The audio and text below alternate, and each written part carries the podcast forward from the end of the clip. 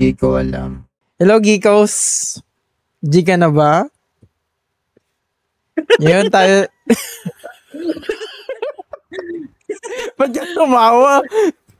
So, guys, for... Ako naman, si, Hideo. And dito, kasama ka si ADFLX. And for this episode, guys, dito naman tayo sa DLC. Delayed, leaked, and canceled games. Bakit ganon? So, ayan, intro na tayo, pre. Ano sa tingin mo? May ano ba tayo? Unahin na natin si delayed games, na? Okay. Ba't ba natin ito papag-usapan yung DLC? Tama. Bakit natin ito pag-usapan? Eh, kasi naman, pansin natin, diba, there's a lot na games ngayon, at least dito sa... yung next gen and yung current gen na meron tayo ngayon is puro pansin natin kung hindi delayed. Leaked siya, nalileak, tapos nagagalit yung studio. Yeah. Hindi naman leak, naka-cancel. Yes. So, bakit nga ba ganun? So, from our standpoint, siguro masabi na lang muna namin na kami ni ADFLX, kami from a technical background, no? So, mga dev din kami. So si ADFLX nakapag QA QA sa QA gaming company and konting dev din, no. Kaya medyo may alam din ako sa structure kung paano yung mga yung development stage ng mga gaming companies. So same din for me, galing din ako development pero pagdating sa gaming may tamang knowledge din naman tayo. Without kasi parang yung formula ng iba parang pare-parehas lang din kapag mga project management din. So, hindi magkakalayo. Huwag mo na i-spoil na project management. Hindi ko naman i-spoil eh. Ikaw yung nagsabi. May arc pa yan. Bagat. Pero the joke lang. So, ayun nga pre, without further ado, let's start. So, delayed games. Yun, doon muna tayo sa D. Sa D muna tayo. Yun. Dito yung downloadable contents, ah. Sa D muna tayo, pre. Get the D muna.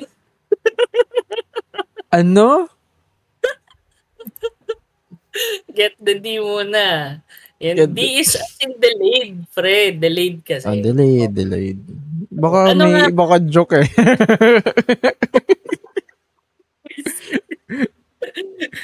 So, yung delayed games and bakit siya typically nangyayari? So, gusto mo ikaw muna, pre. Delayed games. Kapag yung delayed games kasi, para sa akin, yung kapag yung mga, kunyari, yung publisher or yung developers, nagbigay na ng initial release date. Tapos, kapag yung medyo papalapit na, magkakaroon sila ng another release date, gano'n. Yun yung para sa akin, delayed games. Tapos, baka magkaroon pa ng second, third na delayed games for some, ayan, mamaya, kung ano yung mga typically na mangyari, yung pwede natin pag-usapan. Pero sa akin yun, yung gano'n yung delayed games. Kapag meron na silang initial date, pero hindi nila susundin yun. Amen. Other ADFLX. Parang kukunin ka na. Ang aga kasi natin na gano'n eh. Ang init eh. Inis sa Pinas. So, ganun nga yung delayed games. May release date tayo na ganitong plano. Pero, pagdating in the end, may mga unforeseen consequences. Kaya na-delay ang release date natin. Napupush back siya. In other words. So, ikaw pre, as a dev ba, anong sa tingin mo? Pagka na-delay yung game, let's say parang nagka-crunch time tayo. Ganun.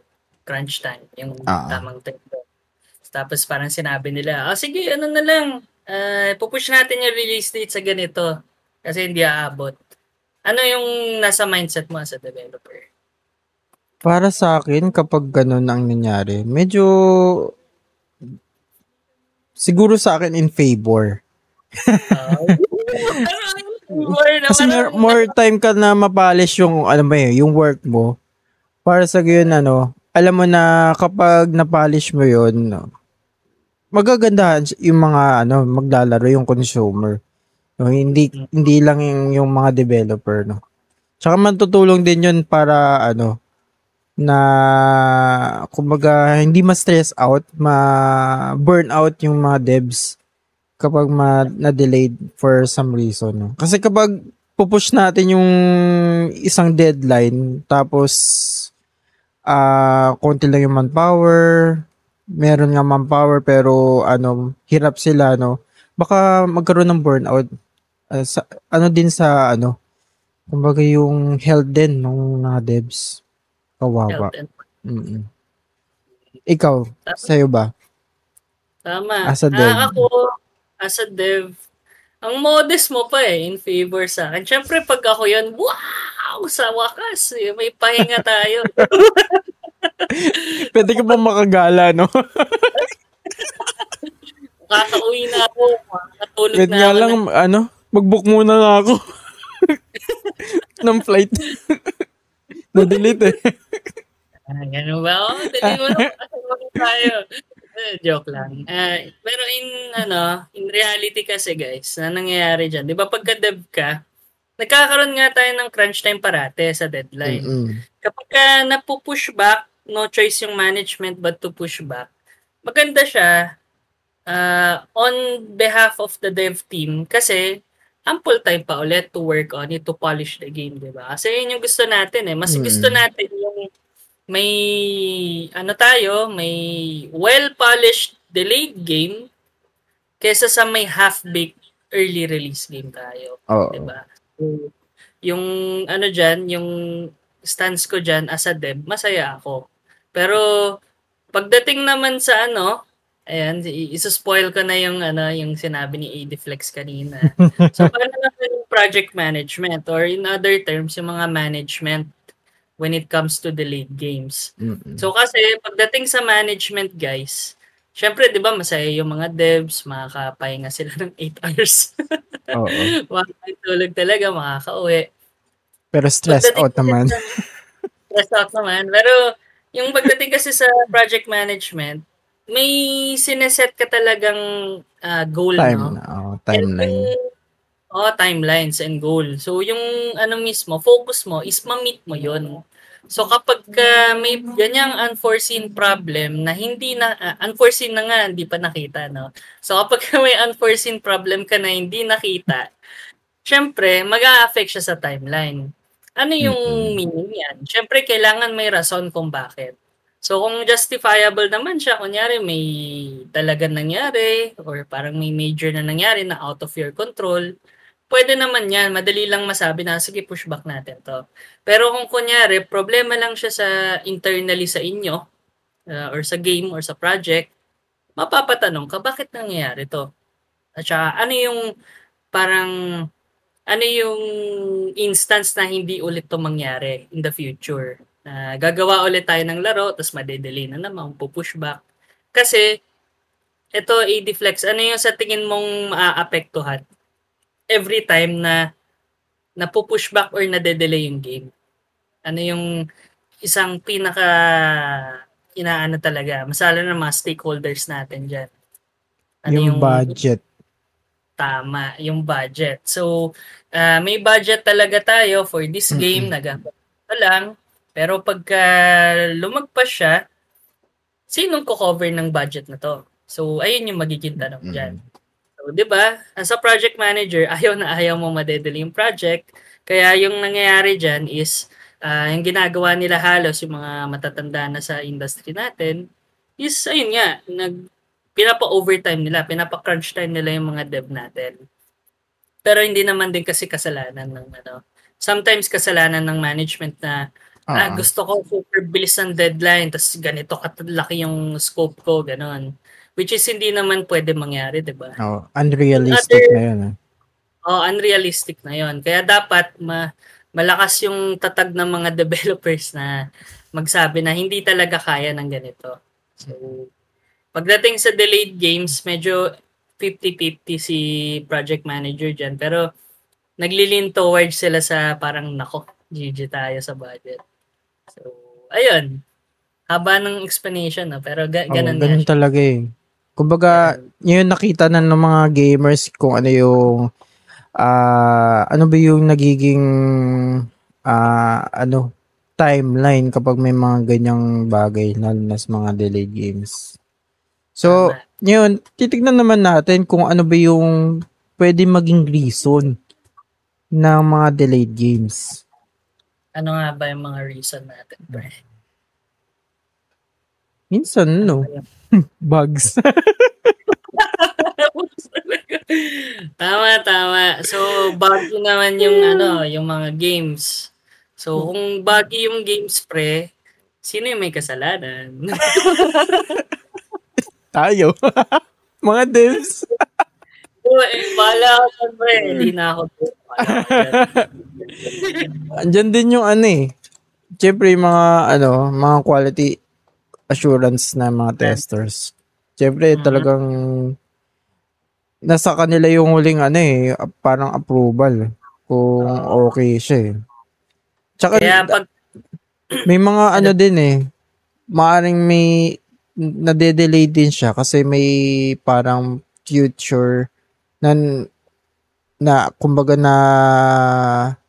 na bigay ng trailer or napansin o kumbaga na siya tawag doon? Nasabi. Tama yan. Kumbaga na highlight siya ng mga marketing team. Tapos di pa yun nagagawa. Oo, tama. Ano yung sasabihin ko? Which is unrealistic na scope. Diba? Oo. So, sinabi nila, pinramis nila sa trailer na yun, oo. Billion planets tayo. Pero nung tapos may multiplayer daw. Parang alam ko yung laro na yan. Pero umaangat naman na siya. Kudos sa developer studio, no? At na ganong nagkaroon ng embarrassment yung CEO and founder niyo. Ano pa din siya. Nagtutuloy pa din kayo, no? And dinedicate niya talaga to the fans. So, ayun nga. Unrealistic scope, sinasabi natin na ganito siya, ganyan siya. Kaya pagdating sa gameplay, hindi pala realist ko, hindi pala kaya. Hindi kaya yung Minsan kasi pinapakita nila sa gameplay, showcase nila, hindi naman gameplay. Diba? Hindi naman. Cinematic yun Ikaw naman nagpaparinig pa. Parang gameplay. Parang may alam ako yun nung Xbox. Sinasabi, gameplay trailer. Gameplay trailer daw, it's cinematic yun. Katiri. Ano ba yun? Bahala kayo kung sino. Comment down below. Wala na kayo. Sino yun? Sige. So, ayun. Mag-note tayo ng mga examples naman, pre. Ano yung, di ba, may common reasons na tayo. Yun nga, buggy. May unrealistic scope. Yeah. So, ano yung mga magagandang examples ng mga to, pre? Tignan natin yung mga ilan sa mga, kumbaga, good result tsaka ng bad result ng isang delayed game. Gusto mo ba good result muna? Yan. Parang bad news and good news lang, no? Isa na dito yung Cyberpunk. Ano ba nangyari dito sa Cyberpunk? Alam ko nagkaroon dito ng maraming multiple delays. Oo, siya yung pinaka-pinnacle of delays. So, kwento ko lang quickly yung backstory ng sa Cyberpunk, no? Munti ka na masabi, Cyberpunk. 2077. So, yung kasi dyan is, dati pa siya talagang game. Design talaga siya dapat for, di ko sure kung PS3 mismo, end of PS3, tas start of PS4 era. Oh, kasi PS4 diba, talaga. PS4 ay, alam ko. O PS4 lang. PS4 lang. Yung nangyari kasi dyan, release na si Witcher 3. Kung di nyo kilala si CD Projekt Red, sila din yung gumawa na Witcher series. So yung Witcher 3 Wild Hunt, kaka-release lang nila. So yung nangyari, nag-tease sila ng isang game na parang retro and cyberpunk aesthetic. So nung pinakita nila yon, syempre na-hype yung tao, diba? Ito na yung magiging next big game namin with CD Projekt Red. Tapos parang naglabas sila ng mga trailers, yung parang cinematic and gameplay trailers before. Tapos parang anlayo ng mga sinaunang trailer ni Cyberpunk sa nakuha nating game. So, super ambitious din yung ginawa nila. Dami nilang gustong gawin kasi from the ground up, gusto din nilang parang i-establish na yung futuristic stuff, diba? So, Third person siya nung una yatang trailer eh. Parang Witcher lang din yung gameplay. Tapos parang RPG type siya. Tapos hanggang sa, nag-evolve siya. Tumagal na... Naging first person. Naging first person. At saka, sinabi na, di ko alam, nakailang release date na siya. Pero hindi talaga sabi nangyari. Dito, 3 daw. 3. So, 3 times. 3 times siyang na-delay. So, parang to the point na nag-meme na yung community ni Cyberpunk na, hindi na yan sanay na tayo sa delays. Parang, alam na natin na 2050 pa siya i-release. So, hanggang sa, when it came to 2023, diba? 2023? Kailan ba siya nag-release, pre? Release date niya 2020 ng December. 2020 sa kasagsagan ng pandemic. Sagsagan ng pandemic. So kaya nag-ana din pala sila. Alam ko dinelay nila dahil din sa pandemic eh. Pero tsaka initial sabi dito mga dahil daw sa mga gusto ng playtest, mga ganun. May mga bugs pa. So, yun nga, mostly reason. So, alam nila na may issues pa, pero, i-release nila ng ganong state. So, alam na natin yung naging dumpster fire na naging start na ng pagka-release nun, diba, ni Cyberpunk. So, ano sa tingin mo, pre? Pagka CD Projekt, CDPR dev ka, ano yung nasa isip mo nun? Parang, parang para sa akin, parang, parang gusto ko na mag-quit. Quit Bounce na ako. Boss, ito na yung yung resignation. Pwede bang immediate release na. Ayoko na po. Tigil na natin to. Kasi kahit siguro ikaw, kung makikita mo yung game na yun, pag ganun pa lang, parang mapapailing ka. Kahit ako, actually, pre-order. Tapos sabi ko, delete na naman siya. Sige, pagbigyan natin. Sayang yung 500 pesos ko sa... Ano yung mga pre-order bonus mo nun? Alam ko nag-deluxe pa nga ako, di ba? Ang tapang ko. Oo nga supporter talaga ni Witcher 6. Wala, nasa ko eh. Alam ko, andun sa may mga mga tags, mga gangs, tsaka mapa. Yun yung nakuha ko. Tsaka yung history, kung bakit siya 2077, nung year, kung yung paano siya, yung lore niya. May lore book siya. May lore pa. Tsaka may mapa. Ako din meron na mapa sa likod ko. Pero, iba din talaga yung impact, no? Isipin mo kahit dev ka na deep freeze ka.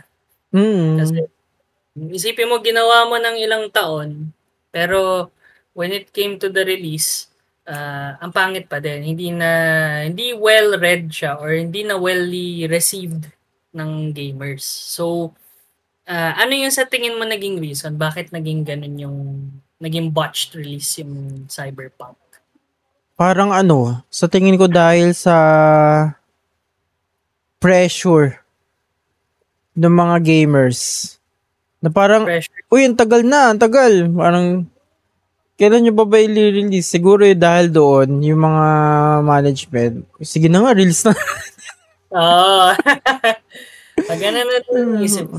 So, management na yung parang nagsabi. Kasi yun, bahala na. I-ano na lang natin, i-fix na lang natin. Diyan na uso yung ano natin. Take one patch. Ang kulit eh. Nakakairita yung mga games sa may ganun eh. Yung parang alam nilang sira, pero nagkakaroon sila, sabihin nila, ay may day one patch naman, saka na natin ayusin.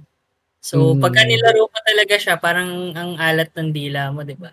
So, yung pagdating ng Cyberpunk, parang what I also assume na nangyari is si management din talaga may hand doon. Parang siguro sila, hindi lang si gamers pre, pati si stakeholder nila. Parang sinabi, kailan nyo na ito i-release? Oo, yun din, yung mga gano'n, no? Gano'n. Tapos well, in turn, ang pangit din yung naging effect, diba? Kasi, all in all, napansin nyo, diba, kung hindi lang siguro nila ni-release yun noong 2020, syempre, may mga magpo-pull out na stakeholder. Pero hindi ganun siguro kadami. Pero naisip nila, ayun yung magiging problem. Nako, maraming aalis. Nako, mawalan tayo ng funding. Pero since nirelease nila na half-baked pa siya, mas malaki pa yung naging impact sa kanila. Diba? Napansin nyo, after nirelease ni Cyberpunk yun, yung mga stakeholder nila, 50% daw ng shares nila na binenta. So, kaya yung scope nila na magkakaroon pa ng multiplayer, magkakaroon pa ng this and that, natanggal, nabawasan. And all in all, yung sinabi nila in the end is may isang DLC na lang silang gagawin, which is yung Phantom Liberty. Hindi ko sure kung may pangalawa. Pero yung pa lang, tapos yung anime, free DLC yung anime na DLC. Pero hindi talaga siya parang expansion pala. Expansion DLC ka na. Pero, hindi siya masyadong expansion. Ano lang. Short term. Tsaka ano pala, natandaan ko nga pala yan, noong December 17, 2020, inalis pala yan sa ano, sa PlayStation Store. Kasi daw, yung quality niya, hindi siya parehas kapag nilaro mo sa PC. E paano ba naman PlayStation 4 yun? Oo nga eh. Old gen siya eh. Previous gen eh. Siyempre, ganun talaga. Kulit talaga. Ako nga yung ano ko, yung nilalaro ko to nung mga ano pa, panahon pa ng PlayStation. Yung sa akin, slim. Parang naririnig ko na yung ano, yung bends. Yung hangin. Pag nagla-loading for reals. Under na siya, pre. Oo, Lilipad na. Kaya talagang grabe yung ano, optimization na hindi nila masyadong na ano. Hindi nga masyado na optimize. Kaya nga, ang weird eh. Bakit pa kasi nila in-advertise for ano, for previous gen? Eh, alam naman nilang daming problema. So, ayun, tama naman. So, without further ado, no, sorry sa kung naano tayo sa Cyberpunk. Ano pa yung ibang delayed games natin, pre? Ito, sobrang bad. Kasi yung Cyberpunk, ano eh, di ba, umokay siya eh, from the get-go eh. Yung ano naman yun, yung pinaka-controversial, shortest game lifespan. Something kung alam nyo, yung The Day Before na MMO survival open world to. Nawala na sa radar ng mga tao agad. Ganun kabilis. Parang nag-spike lang, tapos wala na, boba na. So ano nga ba i-deflex yung nangyari sa Day Before? Ikaw mag-explain. Wait lang. Ano nga ba nangyari dito? Ano ba yun? Ako, pre. So, yung The Day Before kasi, pinramis siya before, guys, na isa siyang, ano, parang, alam mo yung MMO zombie. Zombie, ano, na parang masusurpass. Parang Last of Us. Oh, Last of Us. Tsaka parang, isipin nyo, The Division siya, pero for zombies naman. So, parang ayun yung pinramis nila. Na parang yung gagawin nila. Pero, Ang dami nilang pinramis eh. Nagpa-fundraiser pa sila. Ang laki ng funds na nakuha nila. So, ano yung ginamit nila doon? So, yung ginawa pala nila, kumuha lang sila ng isang kadamakmak na stock assets sa stock asset store ng ano ba yung ginamit nila? Unreal, no? Unreal Engine 4. Nilipat nila to Unreal Engine 5. Oo. Tapos, kaya siya unang na-delay. Yun yung unang delay na announcement nila. Pero, lahat pala nun, stock asset. May pili lang yata or ilan lang yata yung parang original assets nila. Pero in the end, parang, alam mo yung pinaghalo-halo lang, random bullshit. Parang ano parang thesis game. Uy, grabe, roast. So, ito namang studio nila. Sino ba yung studio nila ulit, pre? Ano yung Fantastic? Tama ba? Fantastic Games. Oo. Fantastic. Parang ano yun yung nag-flop din na Fantastic Four. Oo. Four stick. So, nung nirelease nila yung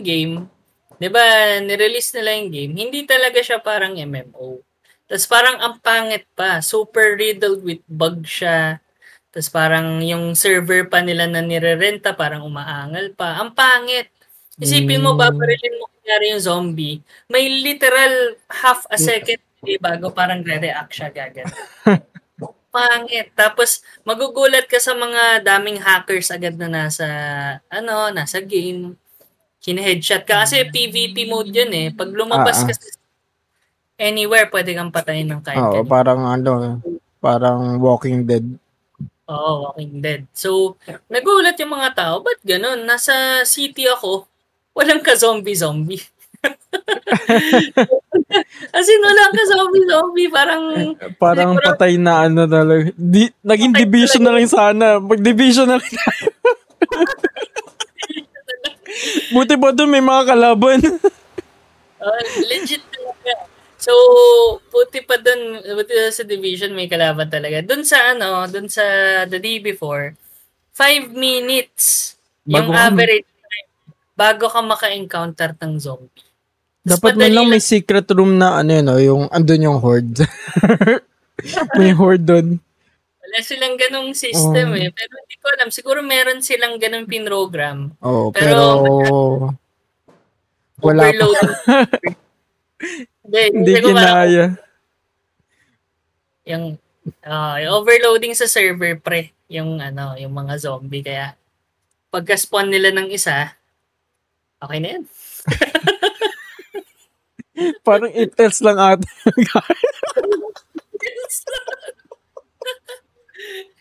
Grabe. Secret 1. Okay, wag na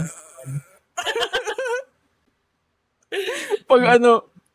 Pag isa lang yung tao server, wala muna. Easy eh. Spawning close to none. Yung masaklap po daw guys, nung, di ba, mga geekos pala, sorry. Yung masaklap mga geekos, hindi pa siya parang MMO, yung iniisip yung MMO na parang pupunta ka ditong area, tas parang may story or something. As in, para lang looter-shooter. Ganon. Ay, hindi naman looter-shooter. Looting game lang siya. So, may, may kukunin kang mission sa city. Quest. Tapos, may quest giver. Tapos, pupunta ka sa city para kumuha lang ng gamit. Yun lang. Babalik ka ulit.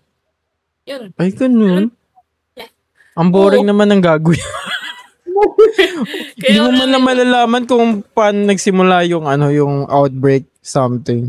Yun ba lang gusto ko yung mga ganun eh, may backstory na on the get-go ng game. Pati malalaman mo. Yung mga NPC din dun pre, parang ang weird eh. Parang, alam mo yung generic responses lang din sila. Tapos onti lang yung binibigay na story edit talaga. So, The Day Before, diba? Lupit. Literal. Actually, na-hype nga ako dyan sa laro sa unang trailer. Tapos nung na-delay siya, sounds fishy. Parang cyberpunk to, ha? Tapos di ko pa kilala yung ano, yung studio. Ay, wag na. Kayo muna mga IGN na GameSpot, mga malalaking ano, sige, subukan nyo muna. Bago ko laruin, bago ko i-pre-order. Natuto ka na sa cyberpunk, pre. Oo. Parang ang hirap ngayon mag-pre-order. Kung talagang di galing sa mga ano AAA games. Tapos mag-a-announce sila ng delay. Wag na, uy. Who the F is that guy? Okay naman sana kung bibigyan niyo ako ng ano. Early access. Wow. Plug na yan, plug kay ano, sa ADFLX Gaming. Asa nga nito pag-apare, Diyos ko Lord. Pero, ayun nga, joke lang yan. When it comes to, ano, no, si Day Before, naging The Day Before. Before. Parang ano talaga, nung nakaraan na lang talaga. Si Day Before, naging The Day Before. So, ayun yung mga delayed games natin, pre. Grabe, no? Ibang klase yung mga delayed. Pero ngayon meron tayo, may nasubukan tayo na delayed games. Naging beta tester pa nga tayo, eh. Pwede mo tumihin yan dito, pre. Pwede na. I think, kasi next month na yung release nito, eh. Bigyan naman natin sila ng context. Baka gusto nyo rin mabili, or... Kung pre-order nyo ba? Uy, nakita ko may ano sila, may premium, ano, parang 3 days early ka may, ano, may early access, oo. So, etong pinag-uusapan namin is yung Skull and Bones. Oo, tama. Grabe. Flex, naging, ano dyan, naging beta testers, no? Way back pa nun. So, may NDA kasi kami na ano, NDA na sinign before. So, anything na gameplay related ba, pwede na ba natin? O bawal? Or siguro wag na lang natin yung... kung ano yung mga na-experience natin. Mga na-experience natin. So, basta bawal namin i-stream ganun. Hindi ko nga pwede i-stream eh. Kasi nakalabas dun yung code mo. Yung sa screen mo, nakakainis. Paano ko mag-e-enjoy? So far yung ano namin doon, yung thoughts natin siguro generally. Ano ba yan sa tingin? Sa tingin ko, it's a no for me. Ang bilis. Unang-una kasi dahil ayoko na siyang i-pre-order. Kasi nananasan ko na siya kahit yung yung beta game na access nung binigay din sa Twitch online nila. Kasi may ini-expect talaga akong future as a pirate na dapat nandoon. Ewan ko lang kung kayo gusto nyo rin yun, pero para sa akin yun yung gusto ko eh. Kasi meron na silang template eh, di ba? Yung mismong black flag nila na Assassin's Creed. Parang yun na yung copy-paste nila eh. Gagawin na lang mo lang na multiplayer eh. Pero wala dun eh. Alam nyo kung ano yun? Yung land aspect as a pirate or yung pinaka-boarding mismo. Yung boarding nila lang eh. Sasakyan mo lang yung isang quick animation lang. Hindi man lang yung pwede kang one-on-one with the captain. Tapos makikita mo doon na nire-recruit mo yung mga persons mo doon sa mismong kalaban na ship para maging pirates mo din sila. Parang katulad kun kay kay Edward Kenway. Nakikita mo na nababawasan yung crew mo dahil sa mutiny or dahil napapagod sila. Or di mo sila minamoral boost. O kaya dun din na sa mismong sa boat mo, pwede kang i-off mo yung handle mo tapos maglalaga ka para may mga minsan side quests or side animation na pwede mong tulungan yung mga crew mo para, kumbaga may ano, may banding kayo mismo nung pirate crew mo, parang talagang pirate na pirate game siya. O kaya, kung multiplayer siya, pwede kang may option na pwedeng separate ship kayo o kaya nandun ka mismo dun sa pirate ship ng friend mo. Oo, diba? Tama. Ganda sana yun. That is one of the expectations na meron kami. Pero kaso parang may logic na ganyan eh. Yung kalaban nila, ano mong game yun? Na Microsoft, yung Sea of Thieves. Sea of Thieves eh. So, isa rin yan sa at least parang bare minimum expectations namin. Pero, hindi siya. No? Ah. So, yeah. So, ayun nga, ibang klase din yung ano din, laki na expectations namin given na Ubisoft is one of the AAA titles na nagbibigay na with the Assassin's Creed franchise, pati yung yung Watch Dogs and yung Tom Clancy series, diba? So, ano din yun. Pero pagdating sa Skull and Bones, medyo missed the mark sila. If you're looking for a game na yung Assassin's Creed 4 or anything related na Skull and Bones type. Skull and Bones. Ano pala, yung... Pirate games. Pirate games, Sea of Thieves. Medyo madidisappoint ka. Pero pagdating sa, if okay, yung medyo World of Tanksy ka, or parang yung gusto mo yung... yung ship, mga ganun lang. Ganon. Maganda din si Sea of Thieves sa'yo. Mm-hmm. So... Kasi talagang din eh, okay din yung ano niya eh. Actually, customization, may mga type class ng mga boat, type class ng mga weapons na pwede mong ilagay dun sa boat mo. Talagang kung baga yung customization, yung piracy dun sa boat mo, okay. Pero may missing eh, I mean, may missing pa din. Pero maganda din naman yung progression system niya. Pati, kasi yung feel mo na pirate ka din talaga. Pero, more on siya. Hindi siya nagpo-focus sa unit or yung pirate mo. Nagpo-focus siya sa pirate ship mo. Sa ship nga daw. Oh, so, ayun. Bago tayo check mo muna yung NDA natin. Pwede na sabihin. Pero, pwede naman siguro. So, apart from that, may isang game pa sa delayed games, no? Ito yung mini-meme dati pa. Kung familiar kayo sa Team Fortress 2, diba? As in, old news na to. So, it was first teased, diba? After ng Team Fortress Classic or Team Fortress 1, 7 years siya. After 7 years of development, or 11 years. 11 or 7 years. Basta 11 years of development, saka na siya na release, no. So what we had ngayon is something na nagstood the test of time, 'di ba? Kung naglalaro kayo ng TF2, kudos sa inyo, no, mga tatay na kayo, alagaan niyo na 'yung mga So pero as a fan pa rin ng TF2, no? I'm very happy na maganda pa rin yung community doon and super pa rin siya. Well alive game pa din siya dahil sa mods. Sipin mo from 2007, that is... Mga memes. 16 years na, no? Steam mo, 17 years na this year. So, alam mo yun, guys.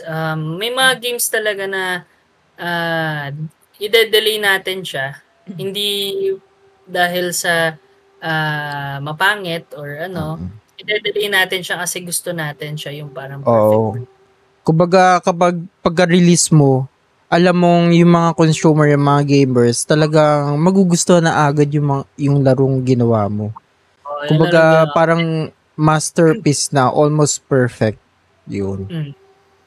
Kaya ang daming masaya nung time na yun. Talagang naka-centered sa mga tao talaga sa game.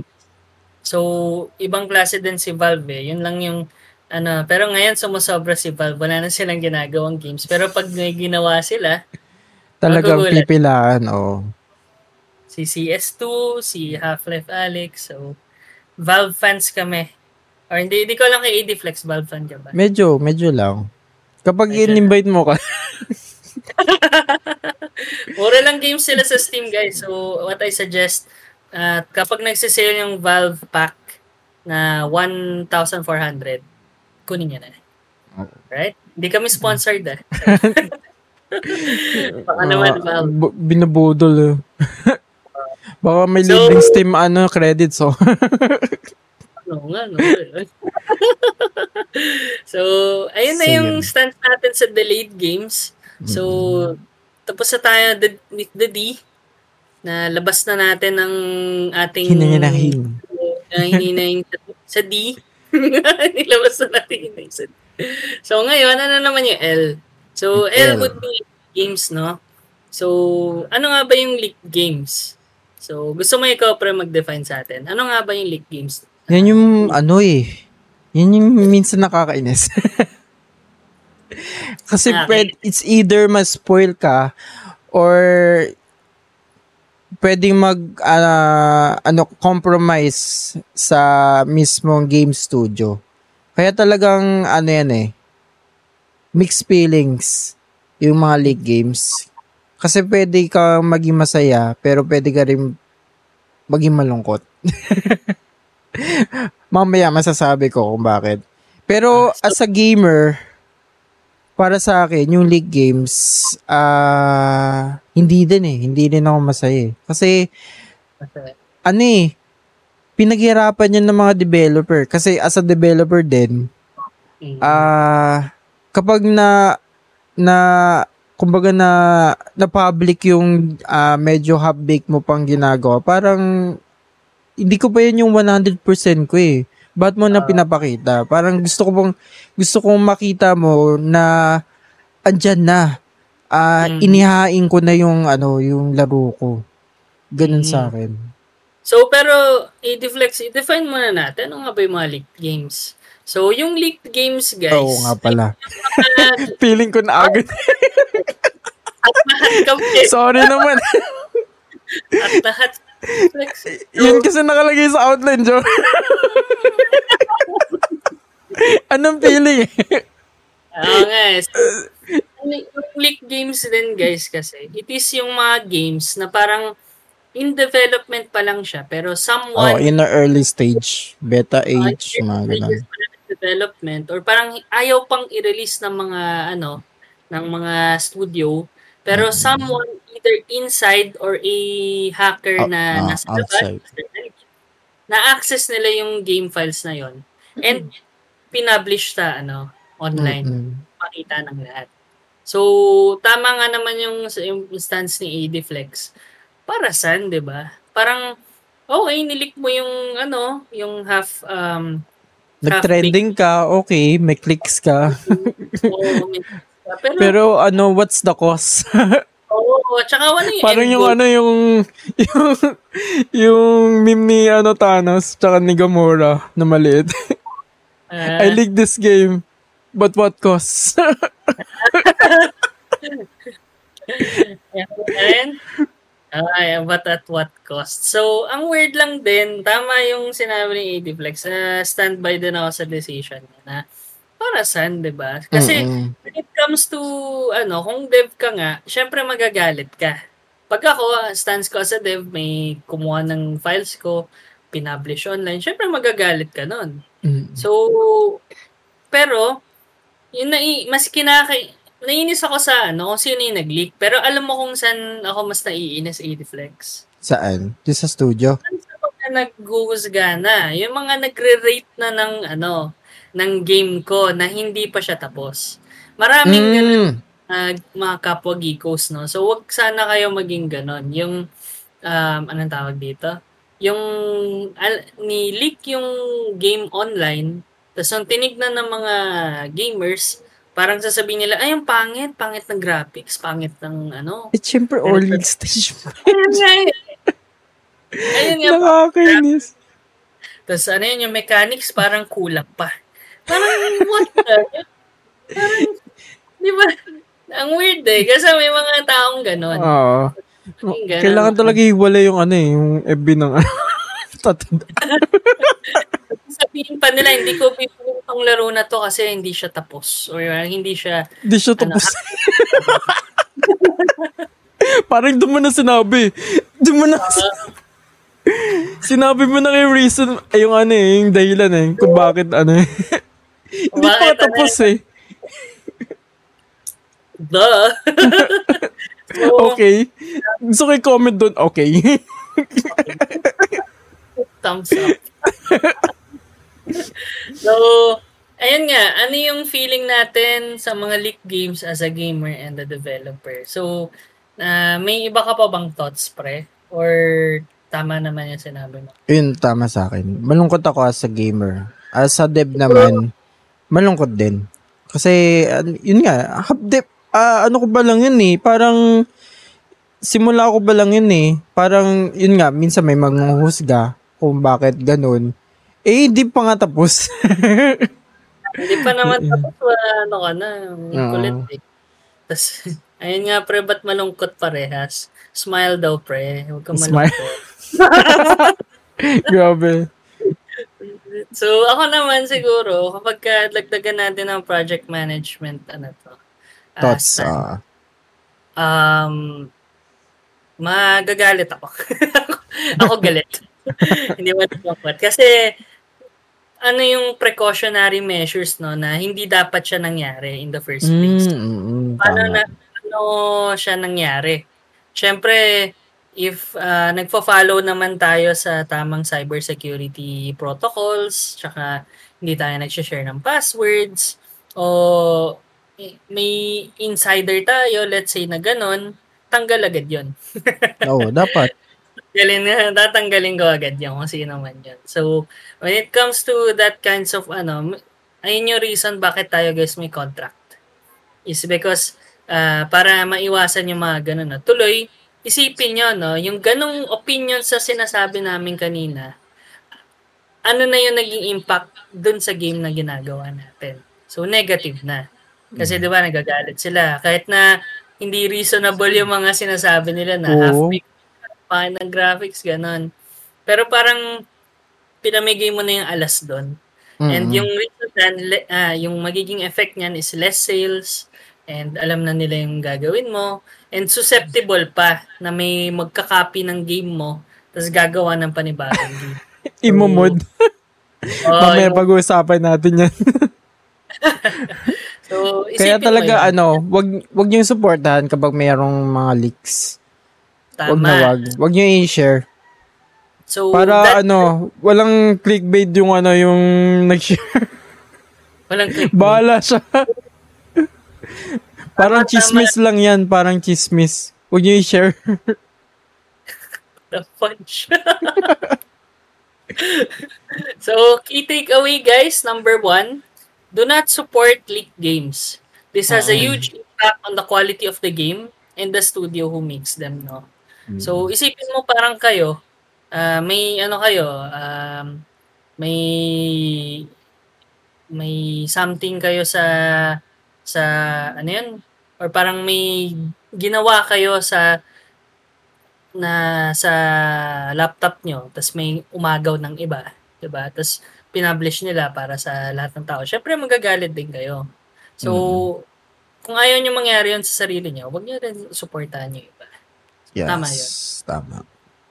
So, move on na tayo, pre, sa examples. Oo. Ano ba tayo? Examples. Oo.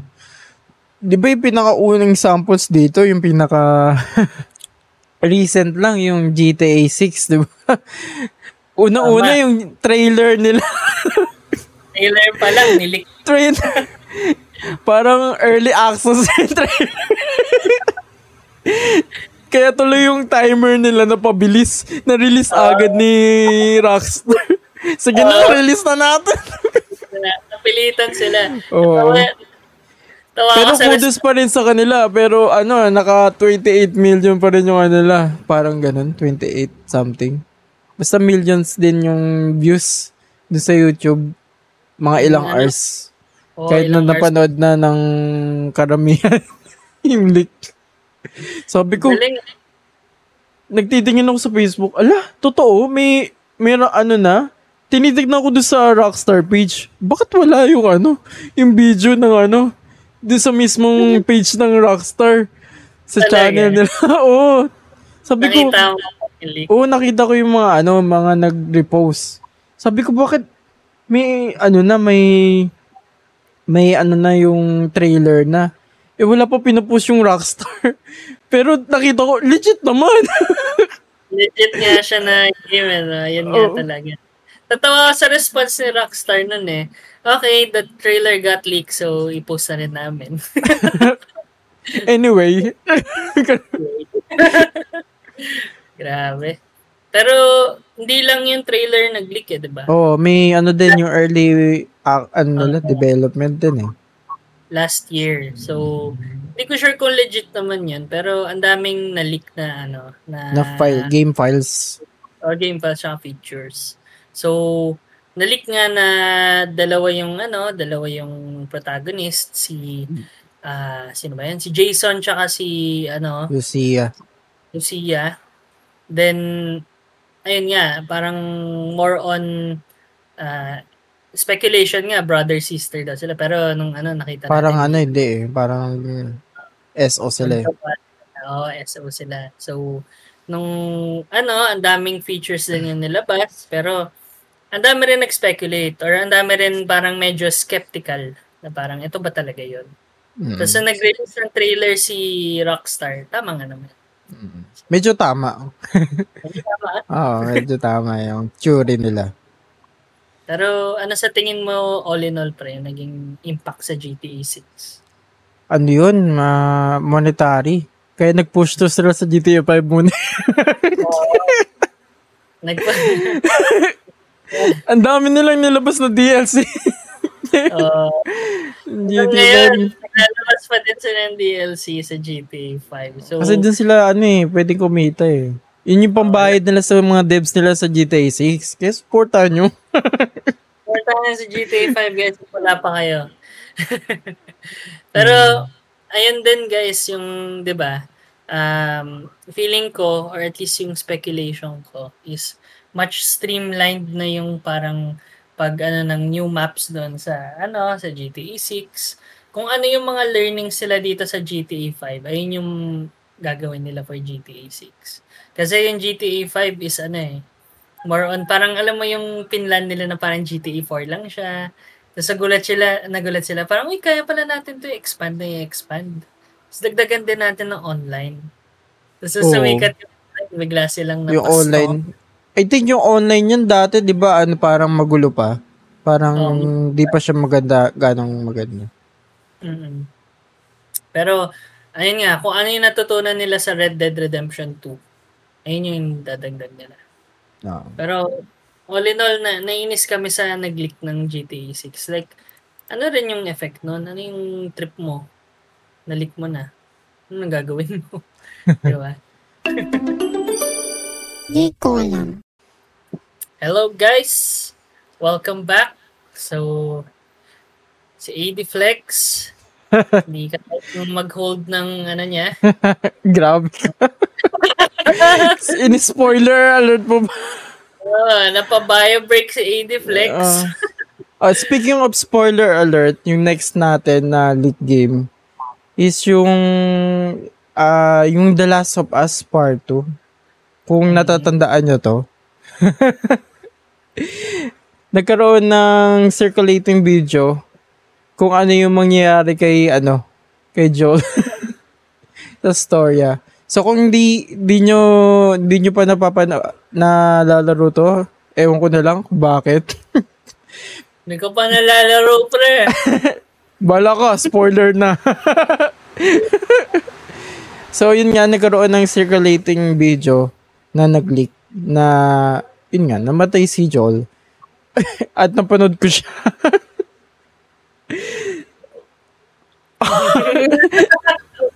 Grabe. So, nakakainis yung part na yun kasi siguro sa ilan sa mga gamers kasi lalo na fan-favorite talaga si Daddy Joel sa The Last of Us. Oo! Tapos yun, ganun lang siya, mamamatay. Tapos, most likely, yung mga tao, dahil doon sa leak na yon, maraming nag-call back na bilhin tuloy yung, ano, yung laro. Tsaka yun yung panahon din ng pandemic. So, konti lang yung mga tao na pwedeng makabili ng mga physical games.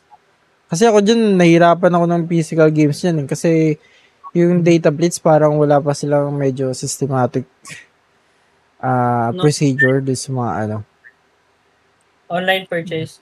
Oo, online purchase. So yun. Pero ako naman, sinuportahan ko pa rin, syempre. Kahit napanood ko yung leak.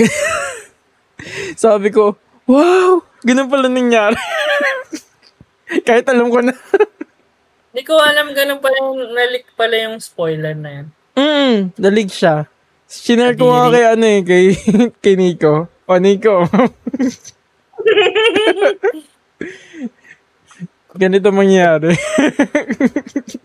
Nadiri naman yun, sino nag-spoil? So yun, nakakainis. Tapos meron pa, di ba? Yung napaka-recently din, yung sa Insomniac. Yung na-release din yung mga game file nila sa ibang mga games nila, timeline, yung mga iba pang mga IP na ano nila,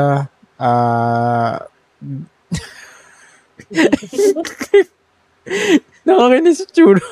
Yung ano, yung mga iba pa nilang IP na currently on development, lalo na yung ginagawa nila Marvel's Wolverine. Kasi ano ito eh, much awaited siya. Kasi this year din siya, alam ko this year siya i-release. Pero wala pang release date. So, napakita doon yung mga, siya parang God of War type na gameplay. Dito alam. Yung Wolverine na leak siya, andun yung mga game assets, yung early development stage. Oh, hi, Lalers. Tumingin po.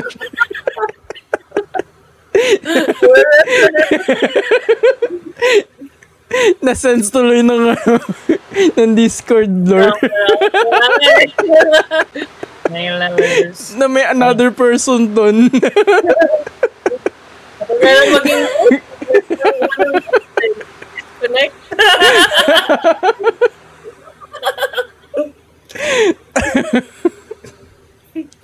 So yun. Tapos ang malupit pa dito, nagkaroon ng PC game. Minod nila oh, nasa Steam siya. Binibenta. What? I-search mo, alam ko meron eh. Oh, reels? Oo. Ano yun? Anong yun? Anong game siya? Di ko lang alam kung pinalitan ba nila yung name. Or na-take down na siya. Baka nga na-take down. Marvel. Hindi, wala data.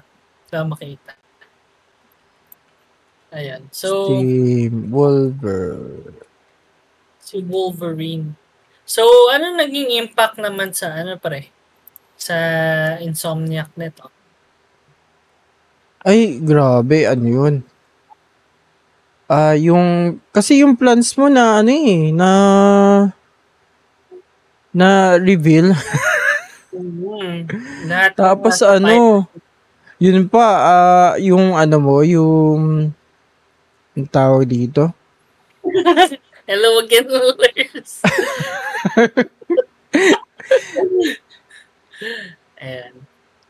Tapos, andun din yung yung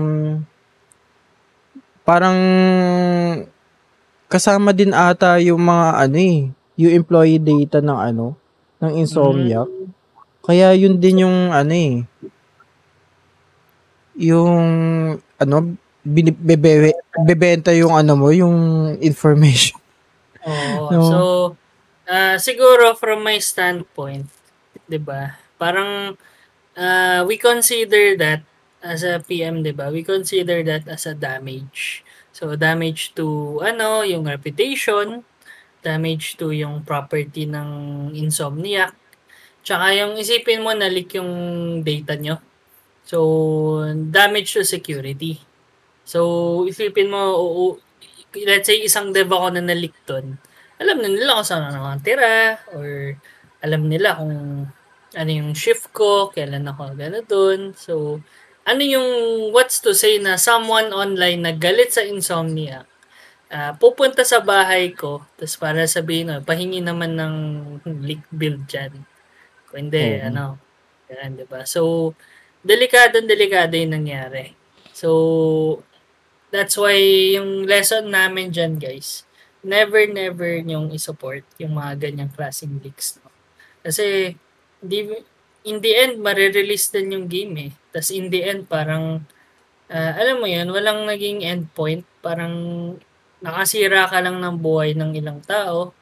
Tapos parang masaya ka pa doon. Kaya, ayun. Yung mga, at saka kung sino naman yung mga nag-leak dyan, parang may hinang nila lang. Gusto ng clickbait. Gusto ng views. Huwag naman ganun, syempre. Ganun. Never support, league games. Tama. So, one great example pa nito is yung, yung sa Valve, diba? Na-leak yung, yung Half-Life 2, pati yung the rest na projects na wino-work on nila way back noong early 2000s. So, yung ginawa nila, kinontak nila yung hacker. So, nung kinontak nila yung hacker, parang nag-reach out, inoferan siya ng quote-unquote job doon. Kailangan lang niyang pumasok sa US. So, before pa siya makapasok sa US though, inaresto na siya ng local police nila. So, isipin mo yung naging, pumunta pa siya sa US para lang ma-aresto. So, buti na lang before pa, na-aresto siya dun sa home country niya. So, alam mo yun, parang yung nangyari tuloy is drastic yung changes na ginawa ni Valve sa games nila. So, iba siguro dapat yung nakuha nating games kung hindi siya na-leak. So, ayun. Yung key lesson lang dito, guys, never yung supportahan. By the way, dun sa delayed games, yung key, natin? Key takeaway. Key takeaway? So, minsan maganda, magkaroon ka din ng second chance dun sa mga delayed games. Kasi, tulad ng Cyberpunk, nung nag-get go, nung nagpatuloy siya, nakabawi naman yung, yung CD, Project 8.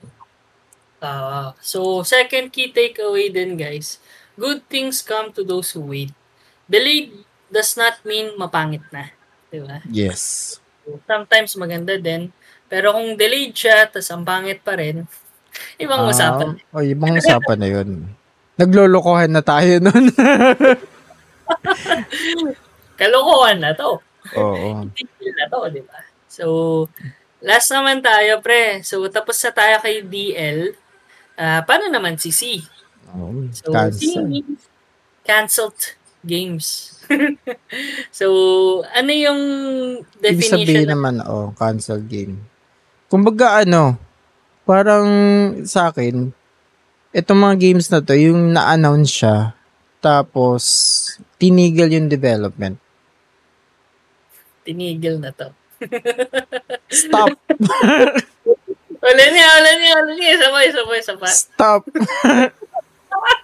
Wala na tayong pera. Stop. Hindi lang maraming pera. So, sinabi mo na, yung mga sa tingin nating reasons? Bakit nakakancel yung mga games? Ano yung mga common reasons why? Yun, pera. Management. Kaya nagkaroon ng alitan yung devs. Mamaya meron tayong example dyan. So, maganda yun. Maganda mga example. So, primarily, nakakancel yung isang game kasi, either hindi pasok sa budget initially, pero ginawa na siya, or nagbago yung focus ng ano ng studio na ay hindi ayaw na namin gawin tong game na to kasi ito na yung mga gusto namin gagawin. Ayaw na namin. Iba yung project na yung focus nila. So masakit ba sa puso pag na-cancel ang games? Ano yung standpoint natin doon? Sa akin, depende. Doon sa laro. Depende. Kung maganda yung hype niya, sa trailer niya, sa pag-a-announce sa kanya, tapos malalaman ko na, uy, na-cancel tong laro na to. Ay, talaga? Alo! Bakit ang ganoon? Sa mga. Wala. I-repeat nyo na lang. Slide nyo na lang. Cancel games.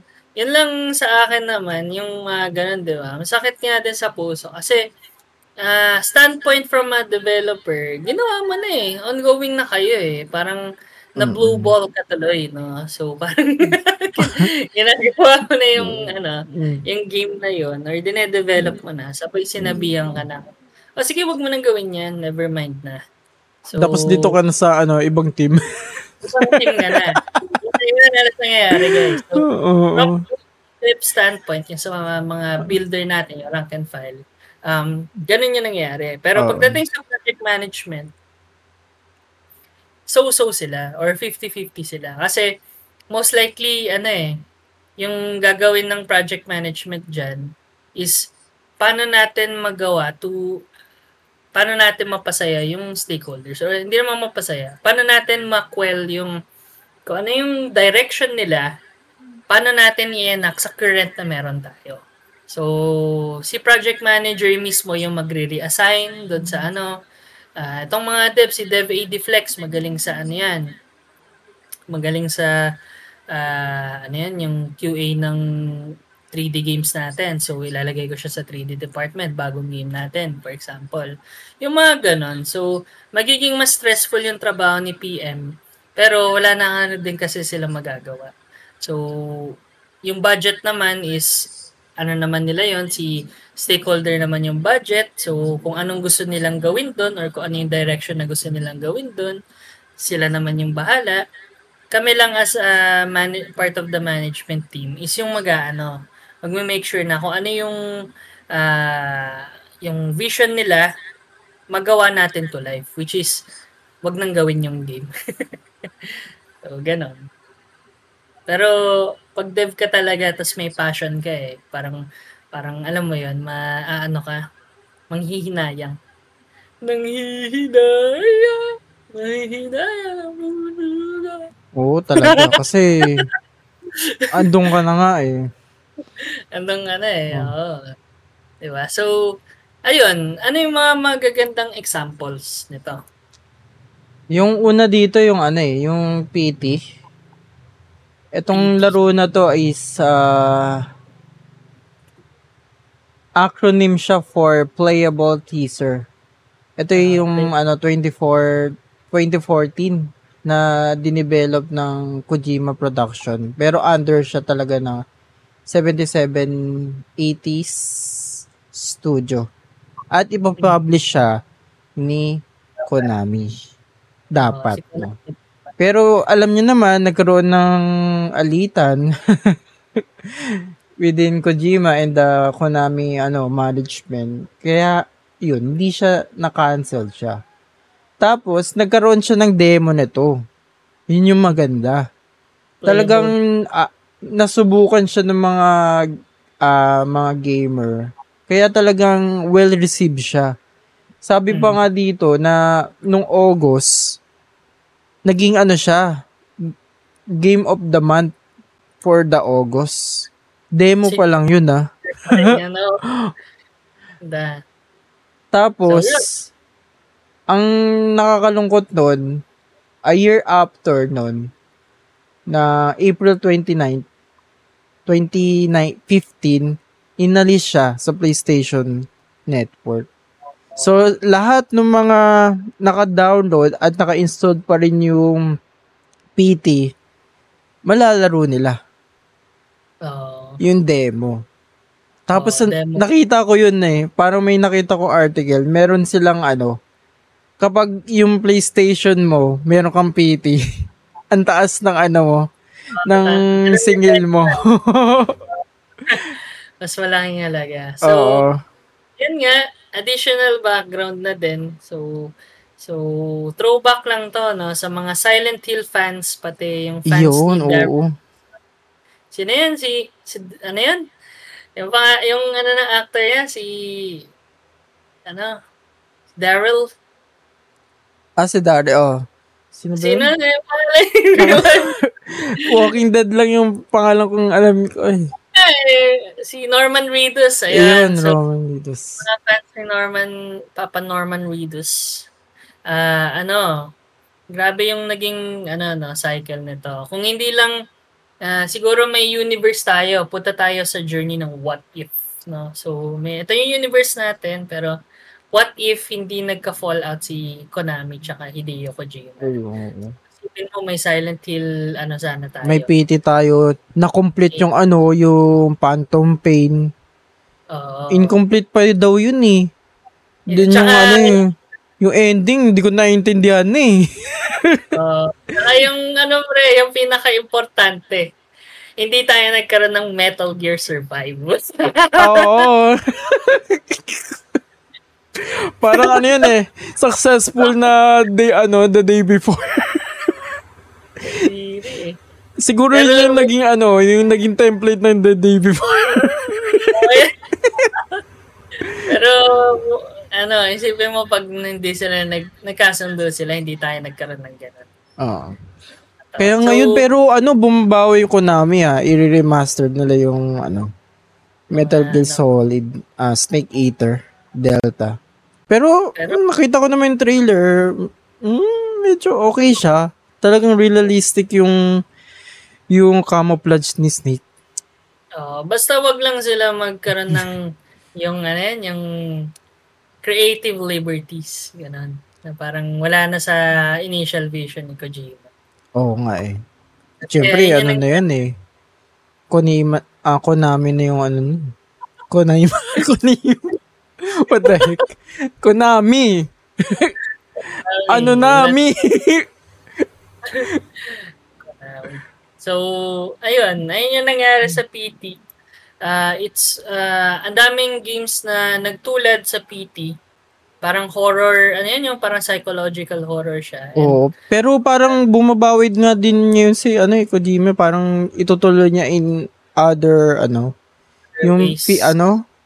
merong nilabas nung yung PSD ata, yung pangalan naman. Kasama niya si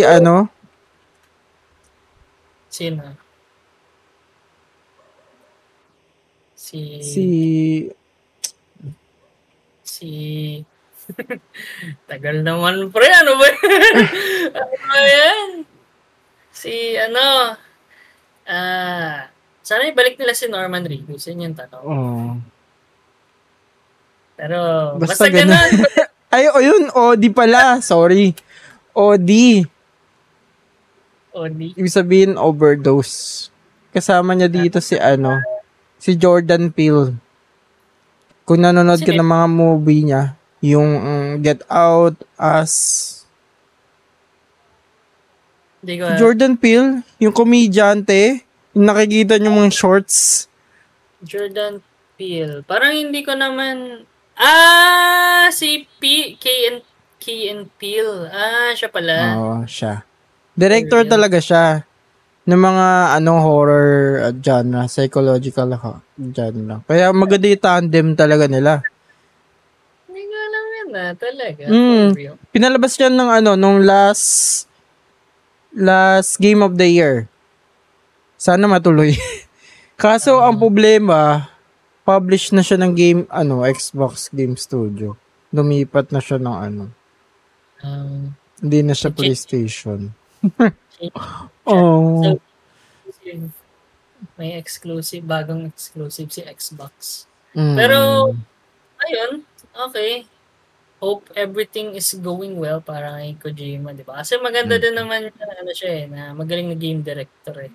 Yes. Sa writer. Yung sana nga yung vision niya na pupunta. Yun lang, nilimit talaga siya ng mga tropa niya dun sa Konami. So, ayun. Ano pa yung mga examples, di ba? May isang example tayo dito, pre. Na, oo. Shout out kay EA. Oh. Ito talaga yung gusto namin eh. Kasi mahilig kami dito ni Baring Dex eh. Nasaan yung mga old format ng ano? Ano bang genre to? Real-time strategy. RTS games, ano na? Nawala na, puro kayo mga MOBA. Puro MOBA. So, sa mga hindi alam ng pinag-uusapan namin, so shoutout sa mga fan ng RTS. So, kung alam nyo si Command and Conquer Generals, alam nyo na yung sinasabi namin. So, dati kasi naglabas ng trailer si EA na may Generals 3 na sila. Mm-mm. Tapos parang maganda yung graphics. Tsaka next gen talaga siya. Yes. Na parang RTS. Yung reason nun, or yung at least yung speculation namin ba't siya na-canceled, is nagkaroon ng panibagong focus si EA. Wala siyang naiisip na parang malaking monetization format, or parang hindi nila alam kung paano ma-monetize ng maigi tong mga RTS. That's why nag-deny down talaga nila yung RTS. So, marami pa rin naman yung fan doon ng RTS. Pero yung problema kasi, time-consuming din siya. No? Malaking sa time. So, a couple of notable games na din na ganon is yung Warcraft series, Starcraft, Generals, Battle Realms. Sa mga nakakaalam, mga Pinoy gamers dyan, alam nyo yan. Tsaka, everything else na parang yung parang may i-control ka na base, tapos ilulusob mo yung army mo sa kalaban. So, itong si Generals 3 or 4, maganda sana to kasi next-gen graphics na siya, tapos parang magkakaroon sana siya ng matinding storyline. Yung problem lang is, nung after ng, parang may nagkaroon ng merger yata, or parang nagbago yung direction ni EA, that's why na-cancel siya. Diba? Ano yung nakasabi pa sa wiki nung Sabi dito, pre-Generals 2 siya talaga. Hindi 3. Kumbaga yung 0R para siyang subplot ng subplot lang. So yung Generals 2, in development siya. Tapos, gagawin sana nila na free-to-play siya. Pero, hindi siya Generals 2. Command and Conquer na lang. Oh. So parang sama-sama na siguro yun, kasama yung mga franchise ng Red Alert, sometimes siguro ganun. Tapos, ang nangyari, noong October 29, 2013, ang decision ng EA, i-cancel siya. Kasi parang may negative feedback ata siya during close alpha test. Di sinabi, di-disclose yung negative feedback na yun. Ano yung speculation na? Ayun na yun. Yun na yun. Sa mga walang monetize. Walang money. Kasi bakit kasi free to play? Oo. Sinasabi nyo bang mahirap kami? Dapat $60 siya. $60 game. Na dapat may in-game transactions, di ba? Baka kasi walang ganun naisip yung mga devs. Ay, hindi dapat po namin naisip eh. Di po din kaya ng scope. Ay, hindi. Close. Dapat, yung gaming $60, isa lang yung faction na kaya mong i-play. Civil. Pag-free ka lang, isa lang yung faction mo. Pag gusto mo ng ng ibang faction, kunyari upgraded general, kailangan mabili ng $2.99. Tapos syempre general lang, may pa yun, may mga tauhan pa. Hindi pa yun pack, kala mo Hindi pa yung pack. Wala pa yung tank, wala pa yung infantry. Kada yung pa lang yan, yung command center pa lang. Yun pa lang. Wala pa, di mo ba kaya ma-build yung infantry? Kailangan mo nang bilhin yung pack. Ibilin mo, just alert, mamatay yung wallet mo. Tapos ano, apart ilalagay. Tapos faction, di ba, may China, may GLA. Mm-hmm. Ano ba yun? Another, ano na naman yun? Ano ba? Another pack pa. Oh. Kung gusto mo ng set, ano, mga 50. Tapos kung malapit ka na manalo, pag malapit ka na manalo, kailangan mo munang bayaran yung victory pack.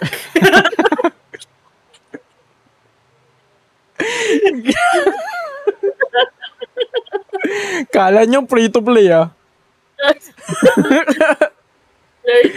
So, dahil doon, hindi nila na mag, ano, sorry, kinancel na. Kinancel. Ang taba ng auto? Heroes na si EA. Well, alam mo na si EA, running joke na natin. Kapag ano, may DLC or something money. Preko na season this tayo ni EA, sabihan mo ko.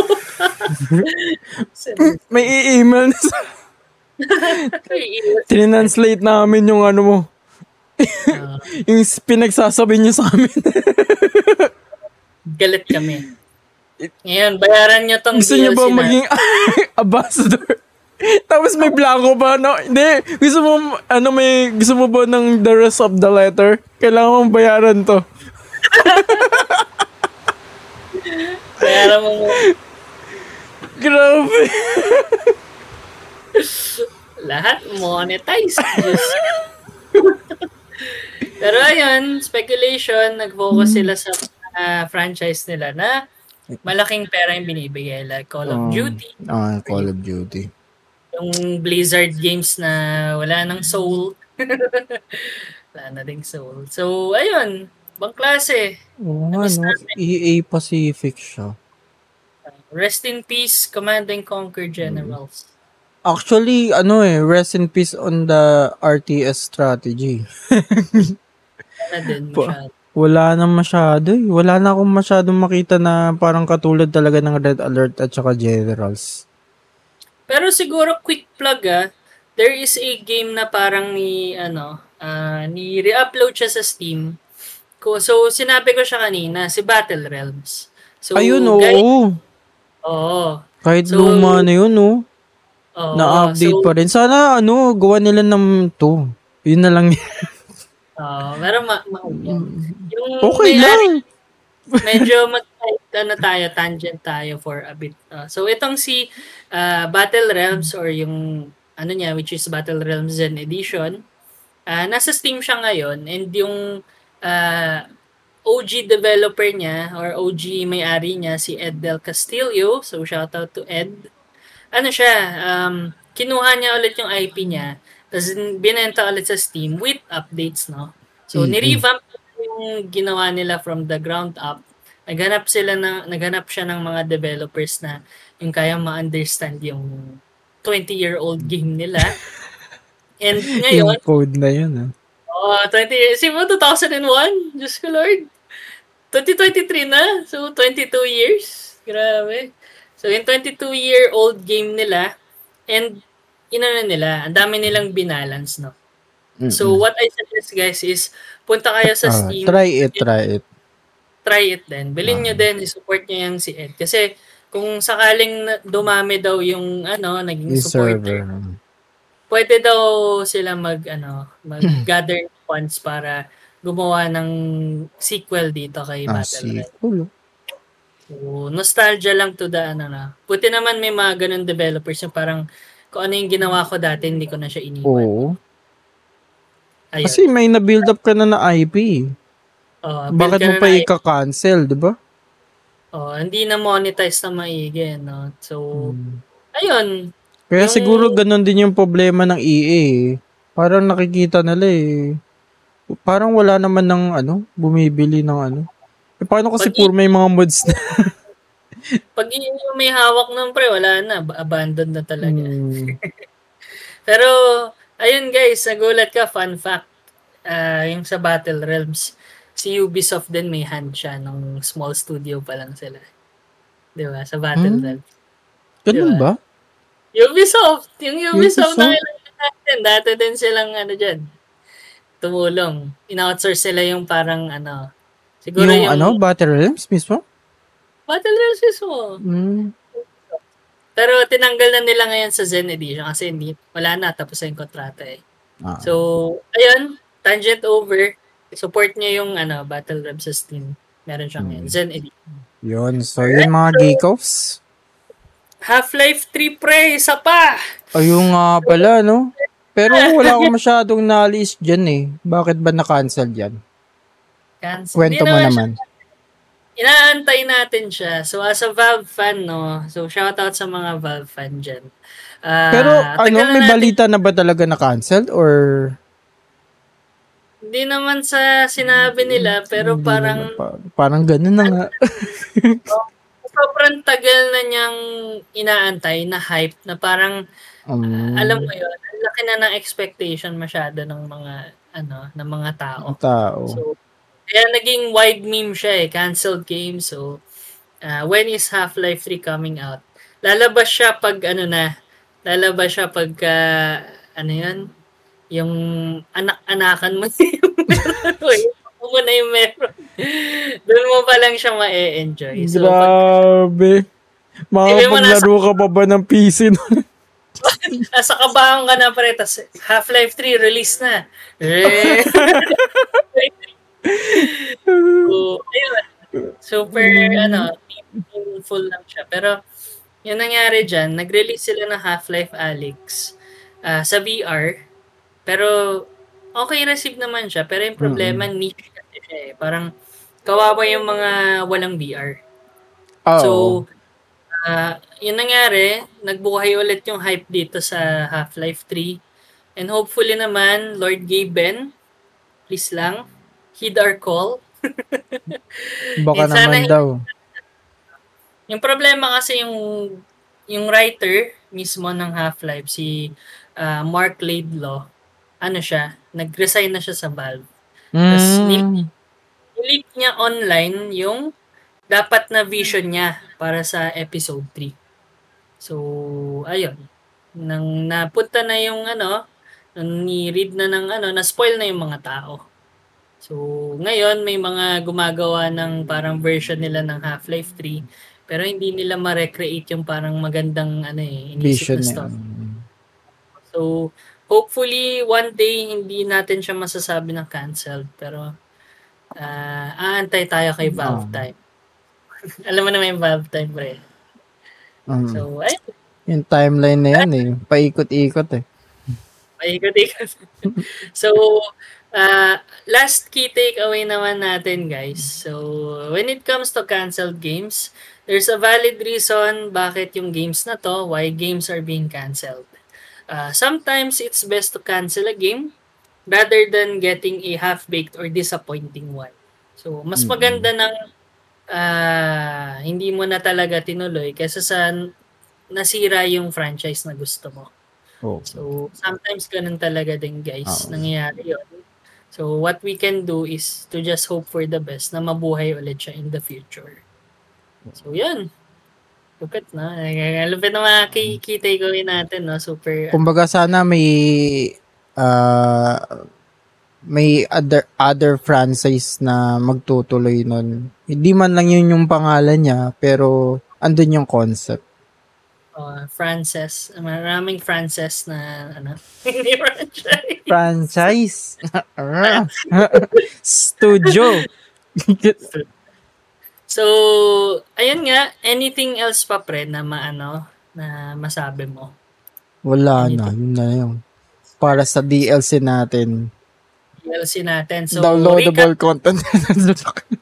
Yes, downloadable content. So, recap natin. Key takeaways, do not support leaked games. This has a huge impact on the quality of the game and the studio. It's a no-no. It's a no for me. Second is, good things come to those who wait. Delayed does not mean mapangit. Then third is yung sinabi lang din namin kanina, no? Yeah. So, yun lang din, guys. Hopefully, madami kayong natutunan sa aning episode ngayon. And plug time na tayo. Iyon. So, hello. Hello there. Baka hindi nyo pa ako kilala. Kanina ba tayo nagsasalita dyan? So, unang-una, siyempre, follow nyo yung aming podcast, no? Na Di Ko Alam.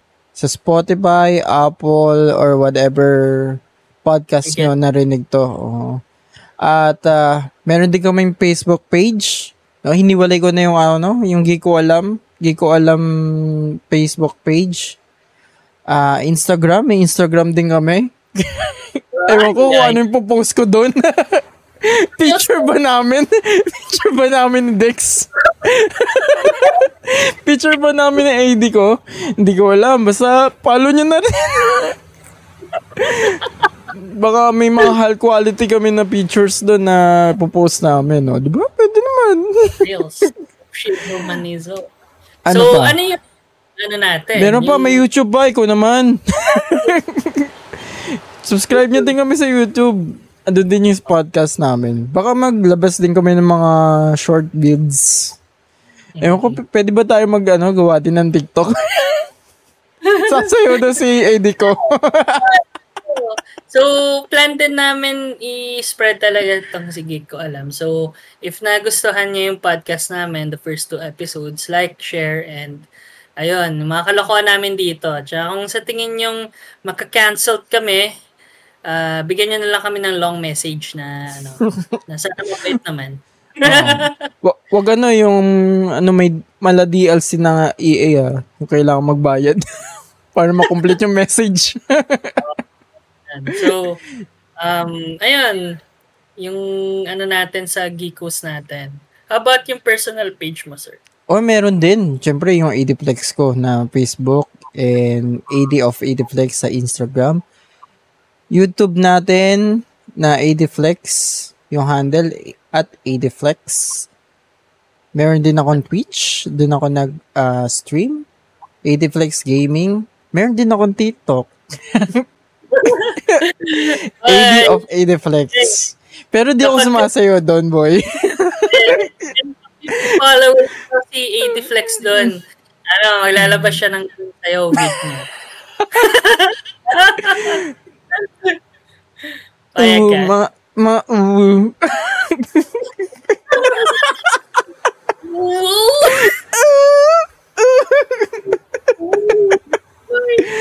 Ano pa ba? Yun lang, alam ko. Alright. Yan.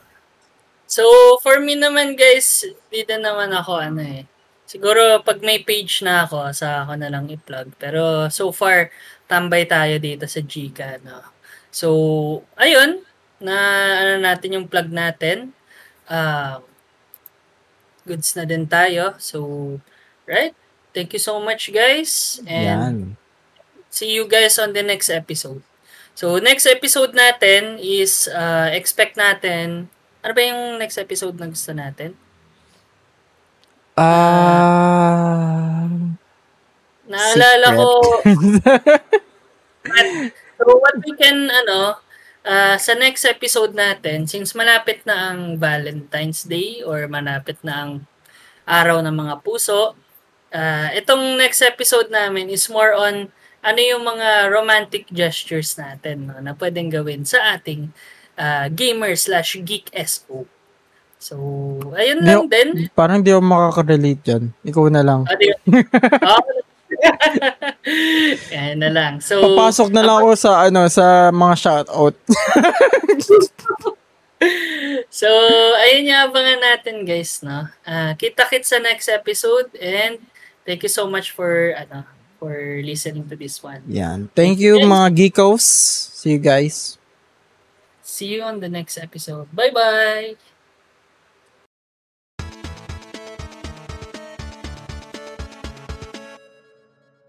Di ko alam.